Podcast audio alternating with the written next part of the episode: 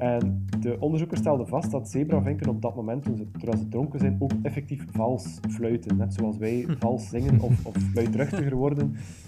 Uh, en dan om het misschien een beetje lokaler te maken, je zou heel België voor vijfenzeventig jaar lang aan frietvet kunnen voorzien. Oh. Er zou heel gestaag, heel traag geselecteerd is op de vogels die beter altes ontwijken dan anderen? Of is dat te ver gedacht? Dan...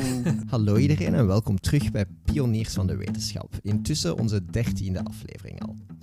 We gaan er een beetje een kerstspecial van maken om ons succesvol podcastjaar af te sluiten. En daarvoor hebben we dan een gast uitgenodigd. Uh, Kim Verhagen, redacteur bij Tijdschrift E O S en daarnaast ook algemene fan van de wetenschap.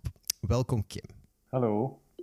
Um, daarnaast is Pieter er natuurlijk ook weer bij, dus hey Pieter. Hey, dag Lucas en dag Kim. Hallo, dag Pieter. Nu, zoals ik al zei, gaan we er een beetje een speciale aflevering van maken, want we gaan het... niet echt hebben over twee grote verhalen, maar eerder over een aantal kleinere zaken. En hoewel ze natuurlijk allemaal gaan over echt wetenschappelijk onderzoek, zijn de thema's misschien een heel klein beetje minder serieus dan gewoonlijk. Ja, inderdaad. Alle verhalen komen trouwens uit het nieuwe boek uh, Giraffes Don't Sink van Kim, uh, gepubliceerd door uitgeverij Houtekiet en nu ook overal verkrijgbaar, denk ik. Hè? Uh... Ja, het is uh, nu overal verkrijgbaar uh, sinds... Uh... Sinds gisteren eigenlijk. Ah, wat prima. Ja. Dus als de topics van vandaag uh, jullie smaken, ja, dan kan je er nog een honderdtal meer van terugvinden in, in dat boek.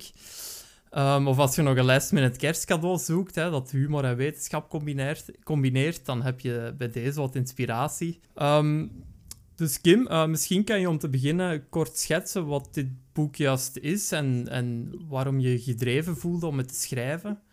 Uh, het, het is eigenlijk een boek dat een, uh, een ode wil brengen aan, aan de wetenschap. Uh, de wetenschap gaat over het, het ontrafelen van mysteries van het leven, uh, zeer uh, uh, eenvoudig samengevat. En er zijn heel wat wetenschappers die uh, mysteries ontrafelen die uh, misschien op het eerste zicht niet zo heel baanbrekend lijken om die te ontrafelen, maar die toch gewoon ook opnieuw die, dat mysterieuze en dat fascinerende van het leven uh, uh, ja, uh, laten zien. Uh, genre, uh, ik weet niet of, of dat je het zelf al ooit hebt afgevraagd, maar uh, wetenschappers hebben onder andere de vraag beantwoord of dieren een orgasme krijgen tijdens de seks. Uh, meer bepaald vogels dan. En blijkt dat er uh, toch zeker één vogelsoort is die uh, lijkt te genieten van seks. En de vogelonderzoeker heeft zelfs eens uh, uh, letterlijk een, een mannetjesvogel gestimuleerd uh, tot hij klaar kwam. En blijkbaar lag hij te rillen in zijn uh, hand. En uh, ja, kun je dus ergens... Je kunt nog niet zeggen dat het over een orgasme gaat, maar het lijkt er wel op dat ook vogels dus uh, kunnen genieten van, van seks. De dingen maar, die we moeten doen als wetenschapper om uh, iets te bewijzen. Ja, inderdaad. Ja, ja. Dus, uh, dus, uh, hij had er trouwens een filmpje van, ook op het internet gezet, uh, die onderzoeker. Uh, maar uh, heeft het er terug afgehaald, omdat er uh, toch iets te veel vreemde vogelaars... Provocatief. Op, uh, op af, ja. Um, maar vragen zoals dat dus, en er zijn er nog. Uh, waarom vinden we ons bijvoorbeeld aantrekkelijker wanneer we uh, dronken zijn? Uh, is ook zo'n vraag die, uh, waarop de wetenschap een antwoord kan geven. Uh, En uh, ook bijzonder onderzoeken, uh, als ik nog een voorbeeld mag geven, uh, koeien die een naam krijgen, dus een boer die zijn koeien uh, namen heeft, uh, die koeien produceren meer melk. Uh, dat is dus misschien het pla- zijn... placebo-effect waarover we het hadden. maar, uh... Uh, maar dat soort onderzoeken, dat soort vragen of inzichten klinken heel bizar. Uh, en, uh, maar bijvoorbeeld... Van die koeien um, kwamen de onderzoekers dan ook natuurlijk tot het besluit dat een boer die zijn koeien, of toch minstens een paar van zijn koeien, een naam heeft, dat die boer vermoedelijk ook veel diervriendelijker omgaat met zijn koeien, ja, ja, omdat ja, dus ja. de sleutel naar uh, meer melkproductie ook diervriendelijkheid is. Of, ja. of, of ja. toch het ergens lijkt, wat... Ja. Ja. Het lijken eigenlijk bizarre vragen om te beantwoorden op het eerste zicht, maar achteraf zit er wel een, een nut achter. Ja. Ja, uh, om, om de dierenwereld beter te begrijpen, om onszelf beter te begrijpen. En ja. dat maakt het dan weer heel fascinerend. Uh. Ja, klopt. En ik had ja. dus... Um, dit soort vragen bespreek ik uh, elke maand in E O S in een, in een column. Uh, eigenlijk al de voorbije... Uh, intussen dertien jaar, denk ik. Uh, en nu zijn eigenlijk dus al die columns, al die vragen uh, die, die wetenschappers beantwoord hebben, gebundeld in, uh, in dit boek. Uh, is, is in het Engels vertaald en uh, in een boek gebundeld. Ah, super tof. Ja. Ja, en een van de, de vragen dan, of de topics, is natuurlijk de titel zelf. Uh, Giraffes don't sink. Dus ja. Waarom zinken giraffen eigenlijk niet? En waarom weten we dat? Of hoe weten we dat? Uh, dit, is, dit is eigenlijk weer zo'n een typisch voorbeeld van een, een vraag waar misschien alleen wetenschappers op komen, maar dan bedoel ik het heel breed. Uh, je hoeft niet aan een universiteit te werken om, om uh, aan wetenschap te doen. Maar... Um, Het is zo dat de meeste zoogdieren of met vier poten, uh, dat die kunnen zwemmen. Um, dat ze leren niet zwemmen, ze kunnen het gewoon uh, vanuit zichzelf. Um, maar giraffen uh, hebben mensen nog nooit zien zwemmen. Dus ze zijn nog nooit uh, gespot uh, in, een, in een meer. Uh, misschien ook omdat er in hun omgeving ook niet zo heel veel diepe meren zijn, diep genoeg om in te zwemmen. Um, maar um, de vraag, mensen vroegen zich dus af... Ja, kunnen, zouden ze kunnen zwemmen? Stel dat je een giraf in een, een diep meer of in een zwembad duwt, zou de giraf dan kunnen zwemmen? Want uh, hoewel hij ook vier poten heeft, uh, heeft hij natuurlijk ook een zeer lange nek, uh, zeer lange poten. Dus het is ook een bijzondere ja, lichaamssamenstelling om, te kunnen, uh, ja, om mee te kunnen zwemmen. Ja, niet en, meest praktisch, uh, nee, praktische nee. vorm. En biologen hadden... Eerst gedacht van, nee, het, het, een giraf zinkt naar de bodem, dat, uh, dat komt niet goed met die uh, compositie. Maar er zijn wiskundigen die een computersimulatie hebben gemaakt van giraffen, op basis onder andere van, van, zwemmende, van video's van zwemmende paarden, maar dan de proporties wat verandert. En door die, uit die computersimulatie leiden ze eigenlijk af dat giraffen op zijn minst kunnen drijven als ze hun nek horizontaal op het water leggen, met hun hoofd onder water uh, en dat uiteraard om te overleven met hun neus nog net boven water. Dus in theorie kunnen giraffen op zijn minst drijven, dus vermoedelijk kunnen ze ook zwemmen.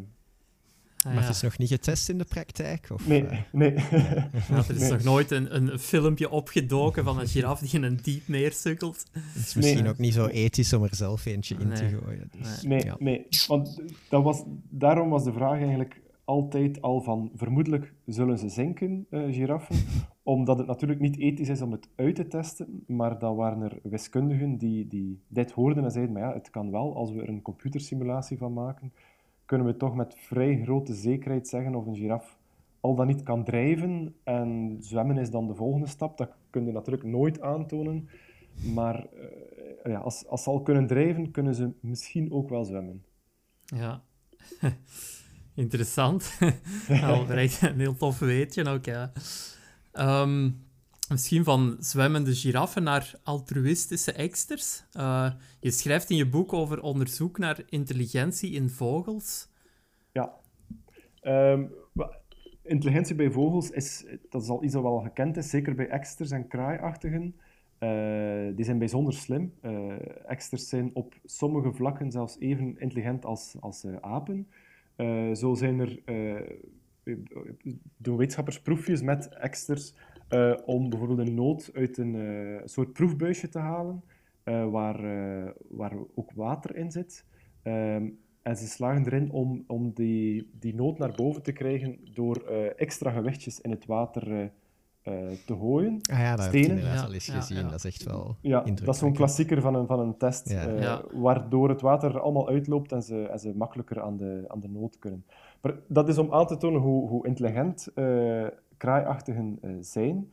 Uh, ze doorstaan ook de spiegeltest. Ik weet niet of dat jullie de spiegeltest kennen ja. voor dieren. Ja.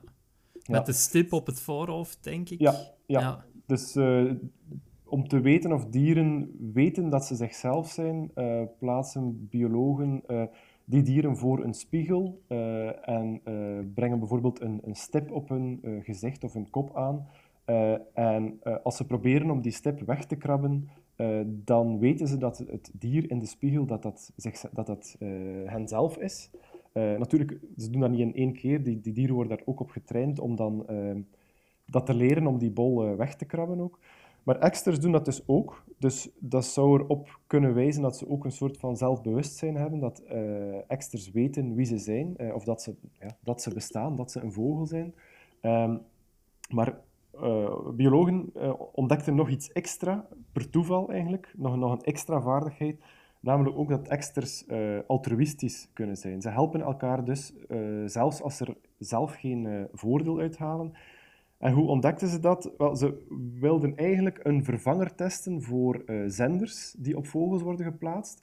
Uh, biologen vangen vogels, plaatsen er een zender op om hun uh, bewegingen te kunnen volgen. Maar om die data uit te lezen of de batterij op te laden, bijvoorbeeld, als, als de batterij plat is bijvoorbeeld, moeten ze die vogels eigenlijk hervangen om dan die uh, toestelletjes eraf te halen.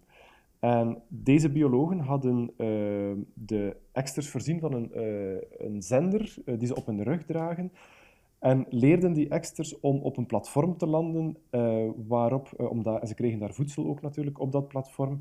En uh, op dat platform werd, hun, uh, werd de batterij en hun zender uh, van op afstand uh, opgeladen en konden ze ook via Bluetooth de data downloaden uh, vanuit die zender. Dus eigenlijk uh, geniaal, uh, geniale uh, ja, uitvinding, ja. Nieuwe technologie om eksters te gaan bestuderen. Maar waren het niet dat de eksters eigenlijk uh, eens ze terug bij hun soortgenoten waren, duurde niet langer dan een uur voor uh, andere eksters. Uh, die eksters hielpen om de, de zenders te verwijderen van hun lichaam. Blijkbaar zaten die rugzakjes toch niet zo comfortabel. De eksters hadden er last van. Ze konden er zelf niet aan, want het was op de rug.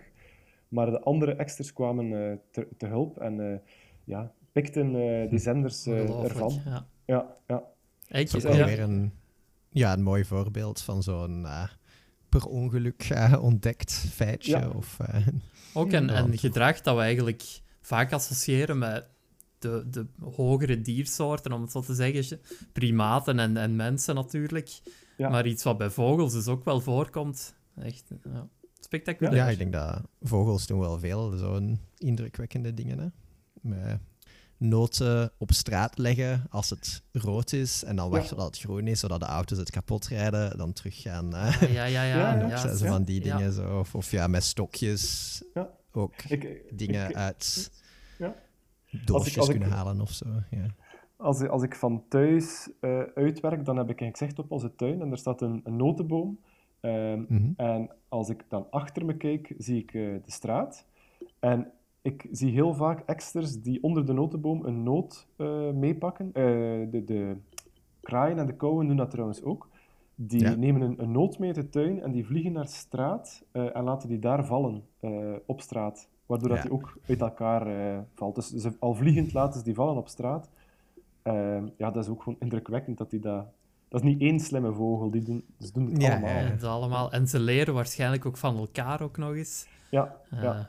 Ja, trouwens, naast eksters heb ik ook wel onlangs gelezen dat er toch wel andere vogels zijn, sommige waarvan je het misschien niet zou verwachten, die ook wel uh, wat slimmer zijn misschien, zoals kippen. Want ze hebben onlangs nog onderzoek gedaan met ook die spiegeltest, maar eigenlijk een aanpassing ervan, um, ja. waaruit bleek dat die kippen toch ook zouden kunnen zichzelf herkennen, terwijl de, de klassieke test eigenlijk dat, dat niet echt aantonen. Dus misschien zijn er wel ja, meer vogels die... Uh, wat slimmer zijn dan we denken. Ja, ja. ja dat, was, dat is eigenlijk ook een heel leuk onderzoek dat uh, te recent is, dus het staat niet, uh, nog niet in het boek. Uh, mm-hmm. Dat was de boek al, het boek al naar de drukker, maar ook een ja. zeer boeiend uh, uh, experiment waarbij ze dus ook de spiegeltest wilden doen met de, met de kippen. Uh, maar de kippen falen daarvoor, dus hanen slagen er niet in. Maar uh, toen dacht, bedachten de biologen van misschien uh, is die spiegeltest gewoon niet zo geschikt voor die kippen, omdat we ze niet kunnen leren dat die bol een probleem is op hun hoofd. Dus dat ze die moeten uh, eraf uh, krabben. Ja, als, uh, ze die bol, en... als dat die bol hun niet stoort, dan is er geen ja, reden ja. om het weg te doen. Mm. Ja. ja. Dus dan uh, maakten ze eigenlijk gebruik van de eigenschap van hanen die uh, alarm slaan als er een roofvogel overvliegt. Um, maar uh, hanen doen dat alleen als er nog andere kippen in de buurt zijn. Um, dus als een haan alleen is, dan vlucht hij gewoon en dan slaat hij geen alarm. Um, dus um, als die biologen de haan in een laboratorium plaatsten uh, met andere kippen en dan een opgezette buizerd lieten overvliegen, dan uh, sloeg die haan alarm. Maar haalden ze de kippen weg uh, en ze lieten opnieuw een buizerd overvliegen, dan sloeg die haan dus uh, geen alarm.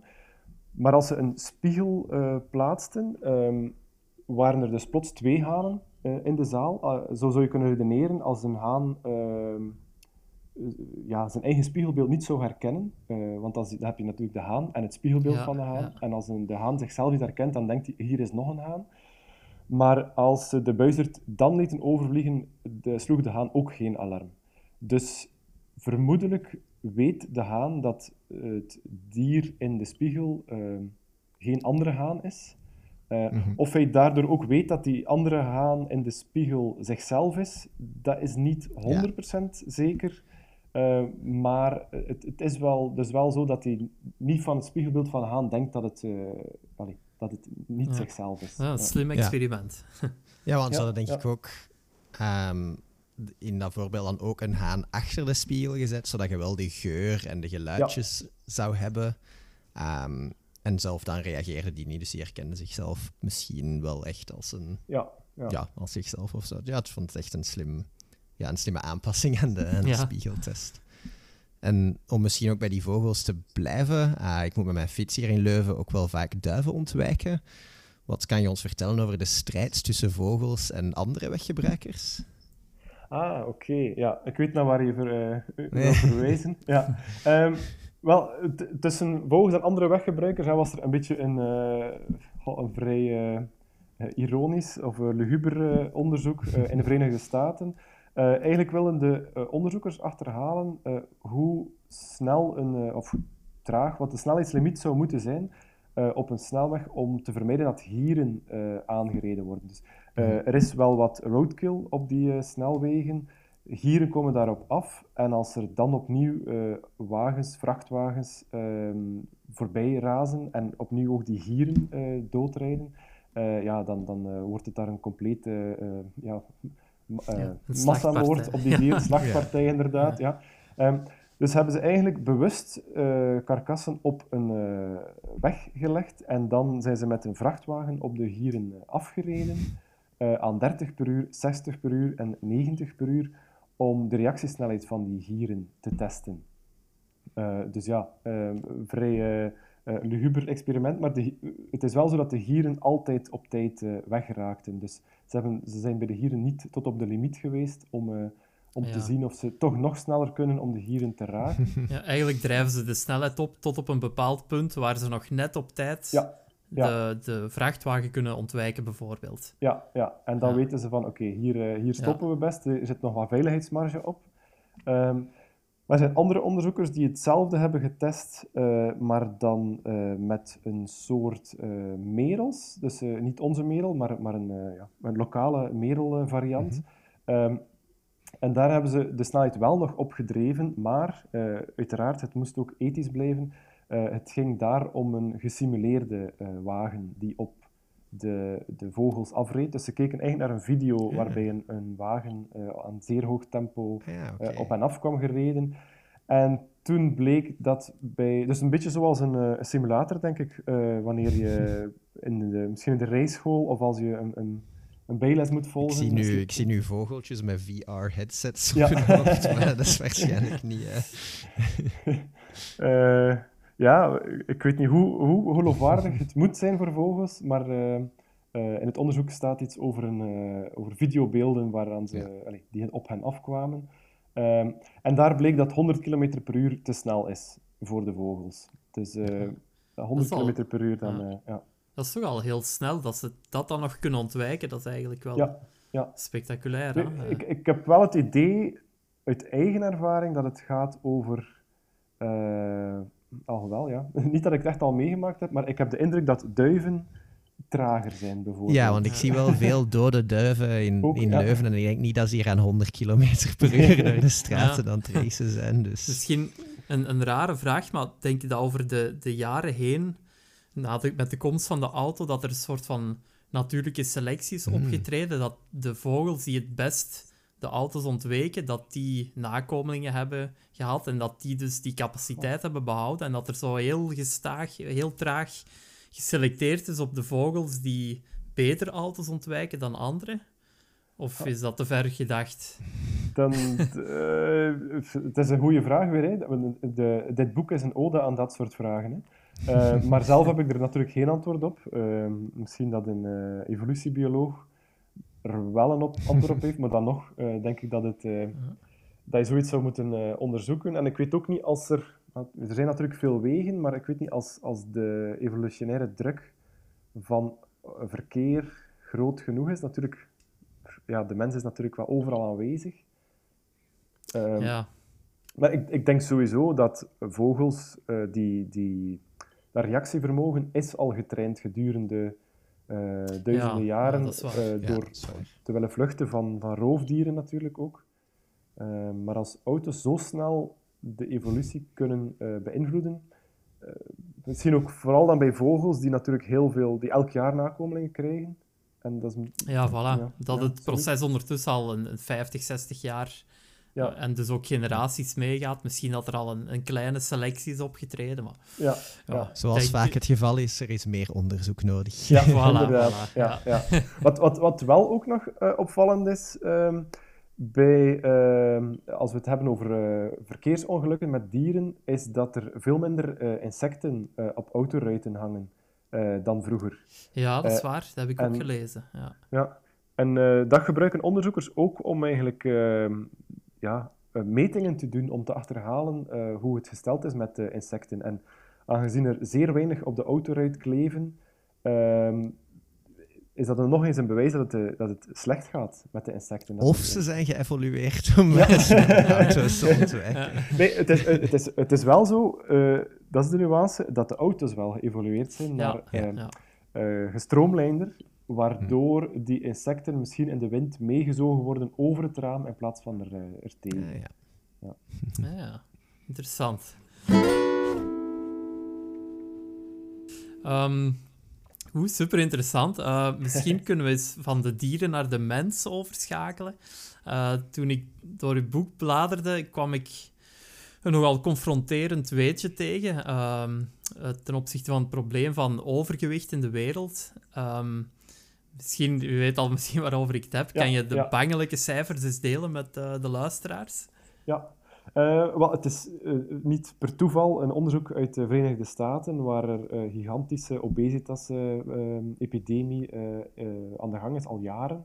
Um, en um, het gemiddelde B M I bijvoorbeeld in de Verenigde Staten is uh, zesentwintig komma zes. Uh, voor de mensen die B M I niet zo heel goed kennen, een gezond gewicht ligt tussen twintig en vijfentwintig. Dus vanaf een B M I uh, hoger dan vijfentwintig um, heb je overgewicht. Dan heb je, uh, denk ook al obesitas, als je boven de dertig gaat, dan heb je ja. extreme obesitas, uh, obesitas uh, morbide obesitas. Uh. En uh, onderzoekers uh, hebben, uh, vastge- hebben berekend van, stel nu dat alle Amerikanen uh, dat gemiddelde, dus afvallen, waardoor het gemiddelde zakt van zesentwintig komma zes naar vijfentwintig. Dus die bovengrens van een gezond gewicht. Wel, dan zouden uh, er uh, twee komma zes miljard liter vet uh, verbrand moeten worden door die uh, Amerikanen. En dat is uh, hetzelfde als duizend achtendertig Olympische zwembaden. Uh, en er zit energie in, uh, die zes, twee komma zes miljard liter vet zit er energie voor negentigduizend huishoudens om die een jaar lang van energie te voorzien. En het, die energie heeft ongeveer een waarde van honderdtweeënzestig miljoen dollar. Het is een onderzoek van een paar jaar geleden, dus vermoedelijk is die waarde intussen al, uh, al nog veel hoger. Flinkjes uh, tegen. En ik... Uh, ik weet nu niet, ik had het beter nog opgezocht, maar ik weet nu niet hoe het B M I... Uh, er vandaag aan toe is in de, in de, in de Verenigde Staten. Uh, of ze effectief afgevallen zijn of als ze nog wat uh, bijgekomen zijn. Dat betwijfel ik eigenlijk. Ja. ik, heb ook, uh, ik heb zelf nog een paar extra berekeningen gemaakt, want ik vond het wel een interessant, uh, interessant feitje om nog wat extra mee te doen. Ja. Dus ik heb nog wat uh, vergelijkingen. Het zou ook genoeg vet zijn om puur caloriegewijs iedereen in de Verenigde Staten één maand van aids te voorzien. Ah, ja, dus okay. Dat is ook ja. een optie. Uh, je zou er duizend zevenhonderdvijftig Starships mee kunnen lanceren, wat dat dus de, de grootste raket is dat we ooit gebouwd hebben. Uh, en dan om het misschien een beetje lokaler te maken, je zou heel België voor vijfenzeventig jaar lang aan frietvet kunnen voorzien oh. om onze huidige frietconsumptie voor te zetten. Dus toch echt wel ja. heel veel. Ja. ja, en dat is dan nog maar anderhalf punt van de B M I dat eraf gaat. En ja. dat is dan ja, nog... ja, ja. Uh, ongelooflijk, hè? Ja, maar maar... Ik, ik, ik weet dat er in, in staten zoals Texas en, en in die zuidelijkere staten dat het percentage obese mensen ligt op vijfendertig à veertig procent, hè? In sommige ja. regio's. Dat is echt um, gigantisch. En, ja, dat is... en ik denk dat, dat de trend voorlopig uh, nog niet de andere kant op gaat en dat ja. het nog altijd rustig aan stijgt. Ik hoop ja, dat het ik, ooit stopt ik, voor hun. Want... Ik denk het ook, want de trend wordt zelfs eerder uh, uh, allee, verspreid zeg, naar de rest van de wereld. Ja, ja, ja. Uh, ja. Om, uh, om een te hoog B M I te hebben als land. Ja, het is ja, want... een, een ja. groot probleem. Zijn er niet meer mensen met overgewicht, of ja, met obesitas, ik weet niet exact, maar dan met ondergewicht ja, ook intussen, ja, ja. denk ik. Dus is dat is, een... uh, die omslag is er ergens gekomen, ja. een paar jaar geleden, dat... dat op wereldschaal, dat er meer mensen met overgewicht zijn dan mensen met ondergewicht. Inderdaad, ja. ja. En, en het, is, het is waar, in Europa ook. Ik denk zeker in landen zoals uh, Groot-Brittannië uh, ja. neemt het aantal, of, of de proportie, het percentage mensen met overgewicht en obesitas neemt echt ja, gaandeweg toe over de jaren en, en is een, een erg probleem. Hè. Uh-huh. Ja. Uh. Ik, uh, ik vind de berekening van vijfenzeventig jaar lang frietvet voor de Belgische consumptie wel uh, fantastisch. Uh, ja. Ik wil, ja, ik wil uh, ingen, uh, ingenieurs of uh, uh, onderzoekers die, uh, die luisteren aanmoedigen om daar een uh, verdienmodel van te maken. Ja. er is, ja, is een, uh, ik denk, zeker, zeker met de snelheid uh, waarmee uh, Amerikanen blijven uh, bijkomen, is het gewoon een, een zeer duurzame ja. voorziening van frietvet. Ja, ja, ongelooflijk. Uh, nog een ander verhaal dat ik wel heel leuk vond. Um, wat kan je doen om minder last te hebben van een prik bij de dokter? Ja, dat was een onderzoek dat zeker uh, in de, tijdens de COVID-pandemie, dus bij de vaccinaties, uh, uh, heeft, heeft daar misschien ook wel mee te maken dat het toen net, want het is ook in die periode gepubliceerd, Uh, een onderzoek dat uitgevoerd werd om uh, te onderzoeken wat je kan doen aan angst voor naalden en vooral dan aan, uh, misschien niet per se de angst ervoor, maar uh, de pijn die je voelt wanneer uh, een arts, een, een, een verpleegkundige, een, een vaccin of een, uh, ja, een, uh, iets anders toedient, bloed trekt ja. of zo. Uh, En dus hebben onderzoekers een, uh, het was een placebo, uh, um, maar dus wel effectief een injectie gedaan in de arm van uh, vrijwilligers.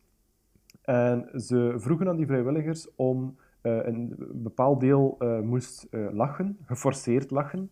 Uh, dus ze moesten, uh, ja, zoals in de, in de lachclubs, uh, uh, doen alsof ze iets uh, grappig vonden en dan geforceerd lachen. T- het ging zelfs zo ver dat mensen die niet zo goed waren in geforceerd lachen, uh, een, uh, een stokje tussen hun mondhoeken uh, konden steken om eigenlijk een glimlach te forceren op hun uh, gezicht. Het ging zelfs uh, inderdaad zo ver. Andere mensen moesten een, een grimas, een pijnlijke grimas trekken. Uh, en nog een derde groep moest een neutraal gezicht proberen te behouden tijdens de, de uh, injectie, tijdens de vaccinatie. Of toch de, de ah ja, nagebootste vaccinatie. Ja.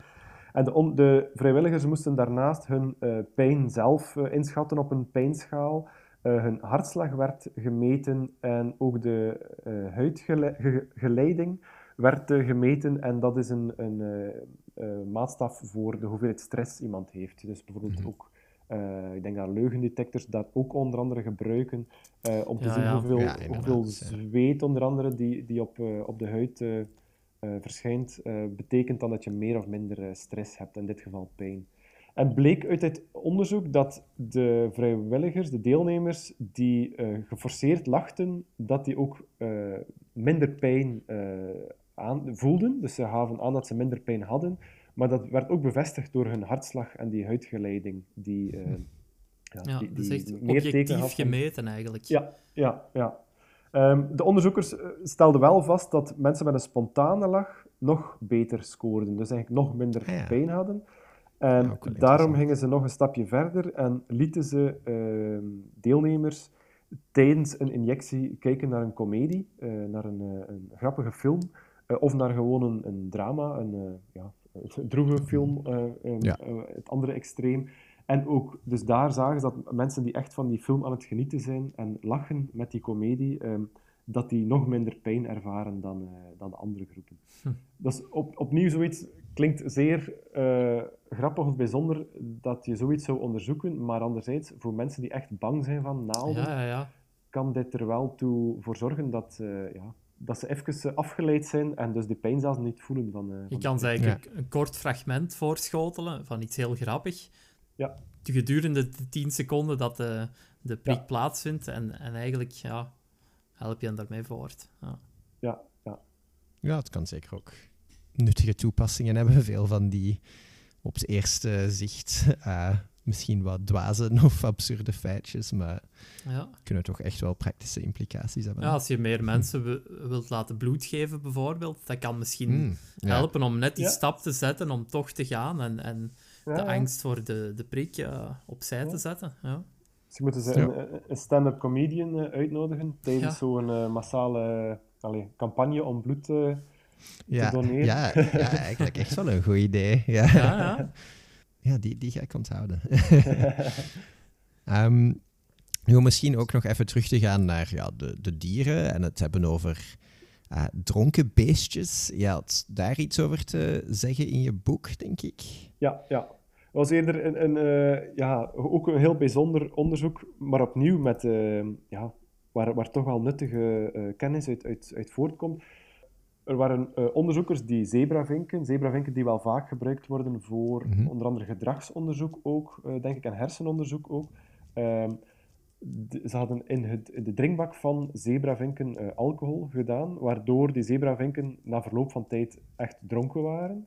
Uh, en de onderzoekers stelden vast dat zebravinken op dat moment, toen ze, terwijl ze dronken zijn, ook effectief vals fluiten. Net zoals wij vals zingen of, of fluitruchtiger worden.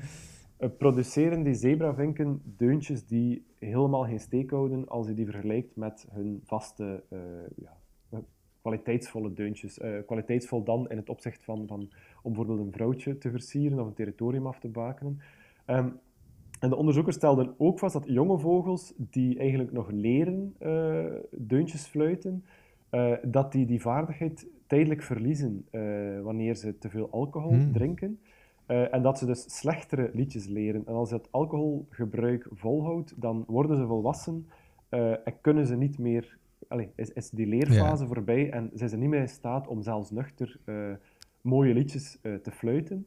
Uh, terwijl dus nuchtere leeftijdsgenoten wel die vooruitgang boeken. Ja. Oh, wow. het, het, het, het klinkt grappig. Uh, we maken uh, vinken dronken in het lab. Maar ja, de conclusie hieruit is natuurlijk wel dat alcohol op jonge mensen... Uh, mm-hmm. uh, com- ja. Dat is niet de conclusie, maar dat kan hier een ja. idee zijn dat hieruit voortvloeit dat jonge ja. mensen beter voorzichtig zijn met alcohol. Of het kan een aanzet zijn om dat ook verder te gaan onderzoeken ja. wat uh, alcoholgebruik doet met de jongeren. Het, het duidt er eigenlijk op dat die fase van hersenontwikkeling in, in uw jonge bestaan heel gevoelig is voor dat soort uh, ja. intoxicaties. Hè? Want het is een, een, een drug eigenlijk die, die de ontwikkeling van de hersenen aantast en zo kan leiden tot permanente schade. Ja, en dus ook permanente ja. gevolgen voor gedrag of voor, voor leervaardigheden enzovoort.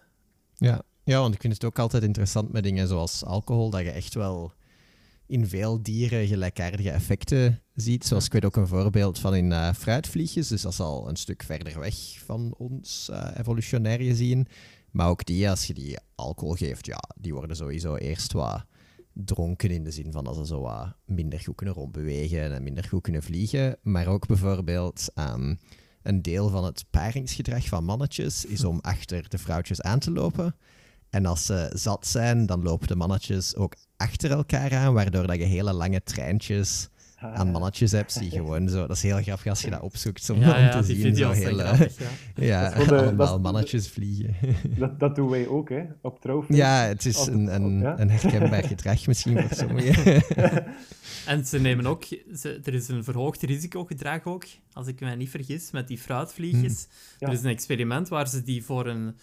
Uh, ze zetten die voor een soort van, van opening en daar kunnen ze overspringen. Ze hebben dat, de, de vleugeltjes eigenlijk afgeknipt en ze kunnen springen over die opening en ze schatten goed in wanneer dat niet meer gaat. Als die opening te groot is, dan springen ze niet meer. Maar als ze dus alcohol toegediend krijgen, dan nemen ze het risico om veel verder te springen dan in nuchtere toestand. En soms ja. lukt het dan ook niet. En dat duidt recht op dat ze dus risico's nemen en, en dus verkeerde inschattingen maken. En ja, dat is weer heel gelijkend aan wat uh, onze medemens soms ook voor heeft, hè, in dronken toestand. Ja, ja, zeker. Ja, die verslaving is ook heel duidelijk zichtbaar bij fruitvliegen die bewust... Ja, daarom komen ze ook naar de fruitmand. Naar het, het gistende fruit, die komen bewust die, uh, die alcohol ook opzoeken uh, als die gevormd wordt in, uh, in fruit. Ja, omdat ja. het ook heel calorierijk is. Ja, ja, uh, ja. ja. Wat ook meerdere dieren ook doen, hè, in de natuur. Uh, rijp fruit op, opzoeken om daar calorieën uit te halen. Enerzijds van suikers, maar toch deels ook uit uh, alcohol, die een hele hoge energiedichtheid heeft. Ja, ja daar zijn ja, echt ook wel veel filmpjes over ja. van zatte ja, dieren ja, in de ja. natuur. Zo, ja. Ja, ik ging het net zeggen, er zijn filmpjes van zatte merels bijvoorbeeld, ja. die onder, onder een fruitboom uh, in de winter uh, het fruit er al even ligt in het gras, van merels die uh, ja, er heel vrolijk uitzien. Ja, geweldig. Ja, nu, veel van die verhalen in uw boek doen mij ook wel een beetje denken aan de Ig Nobelprijzen. Ah, daar zult je zelf ook wel heel familiair mee zijn. Ja, ah, dus misschien kunt je ja. kort toelichten wat dat juist is.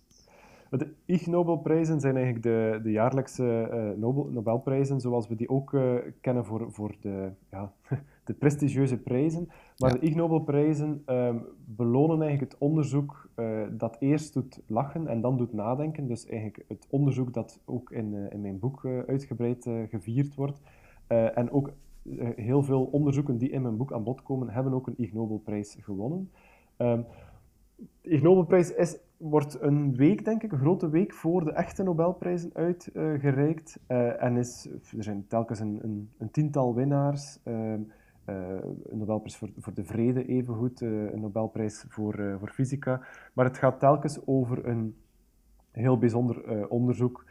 Genre, uh, ik herinner mij een Nederlandse biologe die onderzocht had uh, als ook voor dieren geeuwen aansteek, uh, aanstekelijk is, omdat ja, bij ja. mensen, als wij ja. geeuwen, geeuwt een ander dier ook. En zij had uh, schildpadden getraind om te leren geeuwen op commando. En dan plaatste ze ze bij uh, andere schildpadden uh, die, die nog van niets wisten en observeerde ze als die schildpadden ook geeuwden. Uh, maar dat was niet het geval. Dus ze toonden eigenlijk aan dat uh, schildpadden, uh, dat geeuwen niet aanstekelijk is en dat het dus misschien wel iets typisch voor, uh, voor mensen is.